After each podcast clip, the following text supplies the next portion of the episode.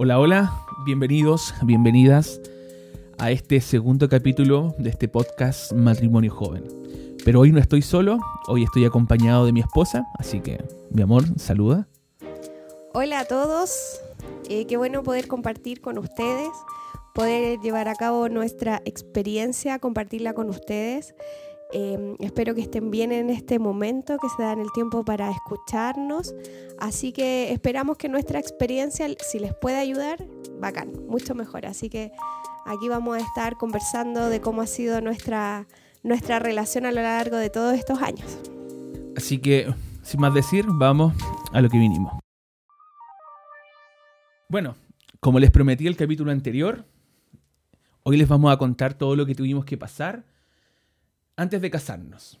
Y al final, cómo se fue construyendo esta idea del matrimonio. Esto no fue de un momento a otro. Como te decía en el capítulo anterior, nos tomamos mucho tiempo, alrededor de siete años. Pero como hoy día no estoy solo, quiero que mi esposa parte diciendo, amor, ¿cuándo pasó por tu cabeza la primera vez en eh, que decidiste o que tenías ganas de casarte conmigo?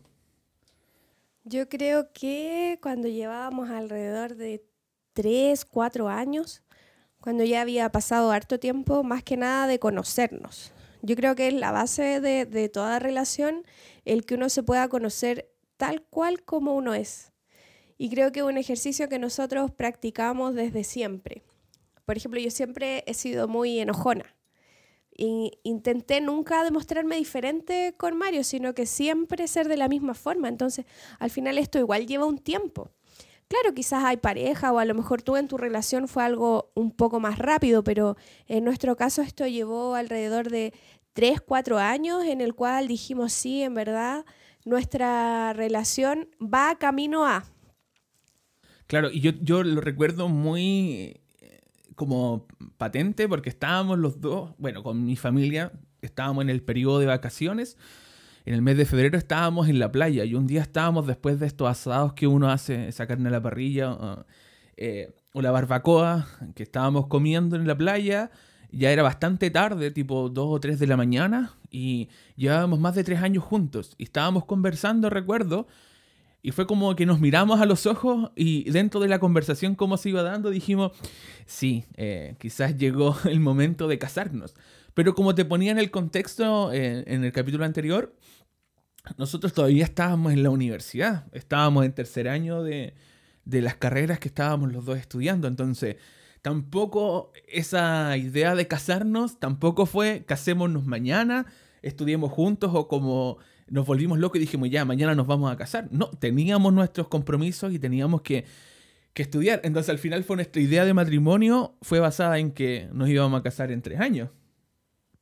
Claro, claro, entonces al final era fue súper meditado, lo cual encuentro que eh, ahora no, nos sirvió este tiempo de poder conocernos bien, porque al final igual cuando uno llega al punto del matrimonio, cuando tú ya te casas o las parejas que van a convivir, uno comienza a conocerse en otras áreas también. Entonces, creo que para nosotros fue súper beneficioso el hecho de estar juntos tanto tiempo, de conocernos y, más allá cuando ya decidimos eh, casarnos, y me acuerdo que sabes que estábamos en la playa, empezamos a hacer como una lista de los posibles invitados, que era una lista muy grande. Muy grande. Fue la, de hecho, fue la primera gran eh, conversación o discusión que tuvimos porque mi idea de matrimonio siempre fue casarnos en algo chico. No tuve nunca la idea de, del matrimonio tipo Disney. Eh, sino que era eh, que nos casemos, que estemos con nuestras familias en alguna parcela, en algún lugar lindo, pero con nuestra, nuestra familia. Y para mí la concepción de familia eran mis papás, mis hermanos y quizás alguno otro tío que había formado parte de mi vida y algunos amigos cercanos. Pero cuando escuché la idea de familia de mi esposa, que eh, anonado. Claro, es que para mí siempre, bueno, uno como, no sé si todas las mujeres, pero lo que me pasaba a mí y también desde que uno va al colegio con las amigas, siempre uno imagina el momento en el cual se va a casar y te imaginas una boda gigante y tú con tu vestido blanco, típico de película, de cuento. Pero yo lo pensaba así. Y más aún, eh, la familia, más que nada mis parientes, son muchas personas. Y nunca concebí la idea de casarme sin eh, que estuvieran todos mis tíos, mis abuelos, y al final, sumando a todos ellos, más de 80 personas, en, más o menos.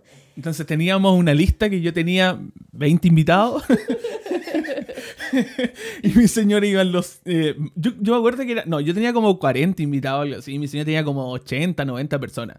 Entonces al final era un matrimonio para 150 personas y que iba a estar eh, netamente descompensado porque iban a haber un grupito de personas, familiares y amigos míos, y el resto iba a ser familia de mi esposa. Tampoco fue era un tema, pero sí nos costó ponernos de acuerdo eh, y esa fue la, yo me acuerdo que fue la primera gran discusión o la primera conversación que tuvimos y la primera desaveniencia en la idea de casarnos. Pero, pero yo te prometí responder por qué nos queríamos casar. Y, y por qué casarnos. Bueno, yo creo que el, tema de, de, por qué casarnos, eh, en mi caso, te cuento mi historia. Mis papás tienen más de 30 años de casados yo a mis papás nunca los vi pelear. Eh, siempre los vi enamorados, súper tórtolos. Eh, mi papá es de los que le lleva flores a mi mamá hasta el día de hoy. Eh, el que está preocupado de cada detalle. Mi mamá le escribe cartitas a mi papá, se las manda en su merienda, en la bolsa de comida y mi papá de repente abre su pan y, y, ahí está la carta de mi mamá. Y así son muy detallistas. Y yo siempre vi eso en el matrimonio. Y vi que el matrimonio funcionaba, que era rico estar casado, que eran súper juntas mis viejos, que bueno, son todavía, porque gracias a Dios los tengo los dos vivos. Son eh, súper juntas, se llevan muy bien y siempre están como muy enamorados ellos dos. Entonces, cuando nosotros nos pusimos a, a pololear o las veces que conversábamos lo que era el matrimonio, yo siempre desde muy chico, no por un tema de Disney ni nada, sino que yo desde muy chico vi que el matrimonio funcionaba. Y, y como vi que funcionaba, era súper como promotor del matrimonio y tenía muchas ganas de casarme y esperaba en Dios que llegara la mujer que, que, fuera el complemento y no como la historia de mi papá, porque cada historia es distinta, pero, pero con la idea de poder vivir y siempre estar cultivando el amor. En cambio... Claro, en cambio mi, mi perspectiva del matrimonio era diferente porque mis papás al principio, eh, cuando yo era chica, no se llevaban tan bien. Entonces, como yo soy la hija mayor, bueno, yo tengo dos hermanos que son menores que yo, yo soy la, mayor. Entonces, justo en el momento en el que yo era muy pequeña, mis papás se llevaban pésimo, se llevaban súper mal y siempre discutían. Entonces, como que yo me fui empapando de eso y yo recuerdo que cuando yo tenía como 10, 11 años, eh, yo mi plan de vida era eh, adoptar un hijo y yo criarlo sola, porque yo quería ser mamá, pero no quería ser esposa. Entonces al final yo venía como con esta mochila llena de temores, porque al final, queramos o no, muchas veces eh, proyectamos la experiencia que tenemos de vida de nuestros papás eh, en nuestra propia vida. Pero al final, eh, con el tiempo, yo me fui dando cuenta que no porque a lo mejor mis papás tuvieron ese, ese momento de llevarse mal, yo tenía que vivir de la misma manera. Bueno, ahora finalmente mis papás se llevan bien, después que nacieron mis hermanos ya no, ya no discuten, de hecho hasta mi hermana no pelean para que mi hermana no, no vea ninguna discusión ni nada de eso, entonces al final, igual ahora yo que estoy casada, eh, como que incluso los entiendo un poco porque eran jóvenes, em, tenían problemas de plata muchas veces, entonces al final con el tiempo también uno va entendiendo muchas veces a los papás y también comienzas a sanar esas áreas de tu vida y a perdonar también, lo cual te va liberando para que tú puedas vivir tu vida de manera más, más sana. Claro, y como te decíamos, eh, tuvimos que los dos enfrentarnos a nuestros miedos. Traíamos ideas propias, eh, yo traía, como te partí diciendo, una idea muy feliz de lo que era el matrimonio, y mi señora quizás traía eh, muchos miedos de lo que era enfrentarse a la idea del matrimonio. Pero recuerdo una, como te dije en el capítulo anterior, nosotros desde muy chicos fuimos muy buenos amigos. Antes de, de ser pololos, eh, antes de cualquier relación amorosa, partimos siendo amigos. Y, dentro de esas conversaciones recuerdo que una vez también estábamos en estos juegos en, nuestra, en nuestro pasaje y, venía llegando uno de nuestros ah, conocidos, nuestros vecinos, venía llegando muy ebrio. Y recuerdo que la Eve me dice, oye, yo a mí no me gustaría tener un, un, marido que fuera alcohólico. Y, ¿Y por qué les cuento esta historia? Porque está muy ligado con lo que conversamos al final del capítulo anterior. Cada uno tiene que tomar sus propias decisiones. Y, y me acuerdo que, ¿sabes? Yo le dije, pero ¿para qué te vas a casar con alguien que tiene problemas de alcoholismo? Hay veces que o la gran mayoría de las veces cuando tú estás construyendo una relación, tienes que tomar decisiones. Y esto es así. Y, nosotros tuvimos que tomar decisiones y nuestras decisiones también tuvieron que enfrentar nuestros miedos. Porque la Evi y yo tuvimos que enfrentarnos a nuestros miedos porque la diferencia está en que los miedos que tenía yo eran distintos de los de mi esposa. Era un tema de, de como te conté en el capítulo anterior también. Eh, siempre he ido aquí por muchas carreras. Mi señora salió del colegio, fue la mejor. la mejor alumna de su colegio, la mejor estudiante de su colegio, entró a estudiar la carrera que ella quería estudiar. Eh, después de todo, estudió esa carrera en una de las mejores universidades del país y salió como dentro de las mejores estudiantes de su país. Entonces, mi señora es un perfil de éxito que después te lo vamos a contar en uno de los capítulos más adelante. En cambio, yo al revés, era todo lo contrario. Músico, medio alocado, en ese tiempo trabajaba en teatro. Entonces era toda una historia totalmente distinta y que a su familia también le costó enfrentar porque, eh, bueno, todavía estamos, nosotros luchamos constantemente con todo lo que tiene que ver con el machismo, el patriarcado y todo eso. Pero en el principio de nuestra relación estaba muy presente todo lo que tenía que ver con el machismo, con la concepción de hombre, y yo muchas veces no representaba también esa concepción de hombre para la familia de mi esposa.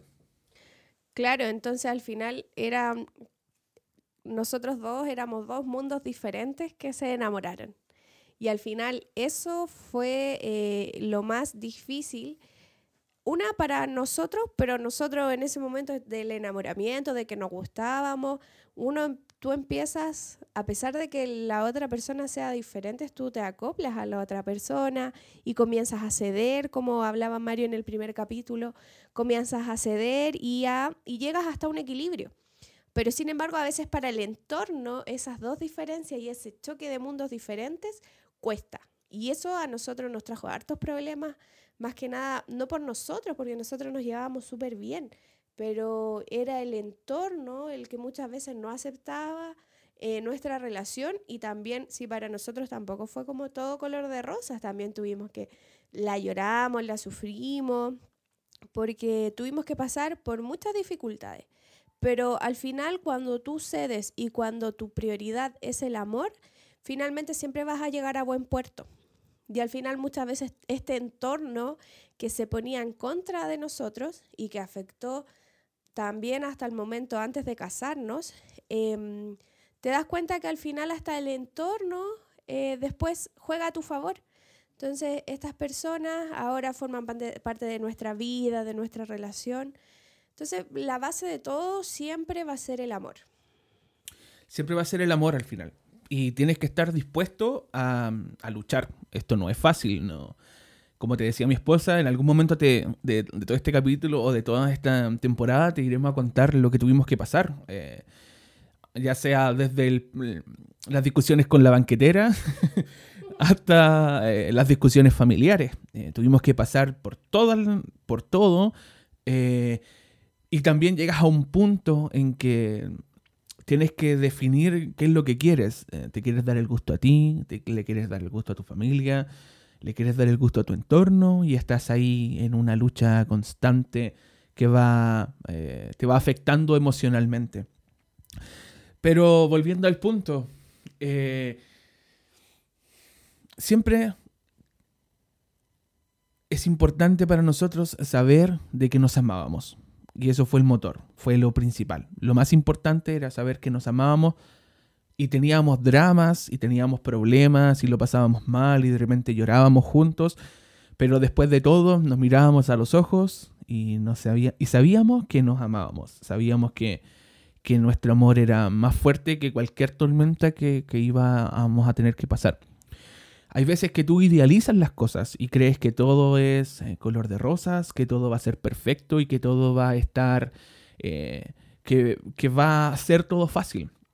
Pero no, hay veces que no es fácil, hay veces que te cuesta, hay veces que sale muy difícil y, no tiene que ver porque siempre nosotros definimos las cosas en, en plata, en dinero.